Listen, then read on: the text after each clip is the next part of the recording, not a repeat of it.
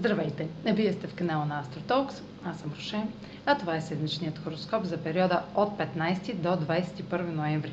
Ще започна с общите влияния за седмицата, след което ще продължа с тяхното отражение върху вашия седент и вашия зодиакален знак. На 19 ноември е лунното затъмнение в Талец и то е първото от серията затъмнения по уста Талец Скорпион, която предстои през следващите две години. Лунното затъмнение в Талец е в аспект с Юпитер в Водолей и Плутон в Козерог, което сочи големи резултати с мощен трансформиращ ефект върху зоната на сигурност. Повече за предстоящите затъмнения вижте във видеото в канала в YouTube, което е специално за тях. Главен герой в това затъмнение е Оран, както и по време на новолунието в Скорпион в началото на ноември, събитията ще внесат неочаквани промени и шокиращи развръзки. Венера, управител на затъмнението, и Марс са в точен аспект към Оран и интензивни и страстни действия на друг ще са част от промените в нашите лични и бизнес отношения, както и финансите и нуждите ни. На 21 ноември Меркурий е в квадрат с Юпитер във Водолей. Създаването на големи надежди за бъдещето ще е на лице, което прави това добър момент за правене на планове, докато имаме положителна и широка перспектива. Липсата на концентрация или невъзможността за фокусиране може да доведе до някои грешки в преценката или осъждане на позицията на другите.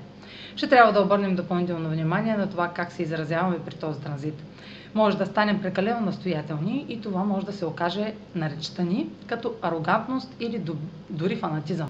Оптимизмът и вярата, че сме прави, може да излезе извън контрол, така че е добре да не обещаваме твърде много и да не наценяваме способностите си, когато правим планове за бъдещето. А сега проследете как ще се отразят тези енергийни влияния на вашия седент и вашия зодиакален знак. Седмична прогноза за седент рак и за зодия рак. Лунното затъмнение попада във вашата социална сфера и дава много публичен резултат, който ще бъде привлечен от личния растеж. Тайните или психологичните въпроси могат да напомпят напрежението, може да има неочаквано признание от друг или финансова възможност. Венера, управител на затъмнението в Трикон Соран, сочи, че всички взаимоотношения могат да прогресират поради този резултат. Ключът е да бъдете отворени за нови правила и нововъзникващи традиции.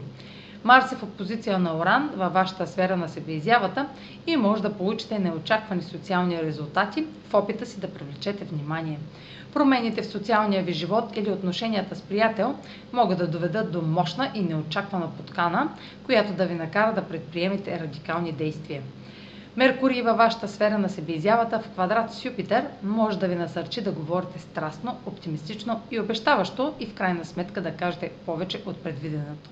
Това е за тази седмица. Може да последвате канал ми в YouTube, за да не пропускате видеята, които правя, да ме слушате в Spotify, да ме последвате в Facebook, в Instagram, а за онлайн консултации с мен може да посетите сайта astrotalks.online, където ще намерите услугите, които предлагам, както и контакти за връзка с мен. Чао! Успешна седмица!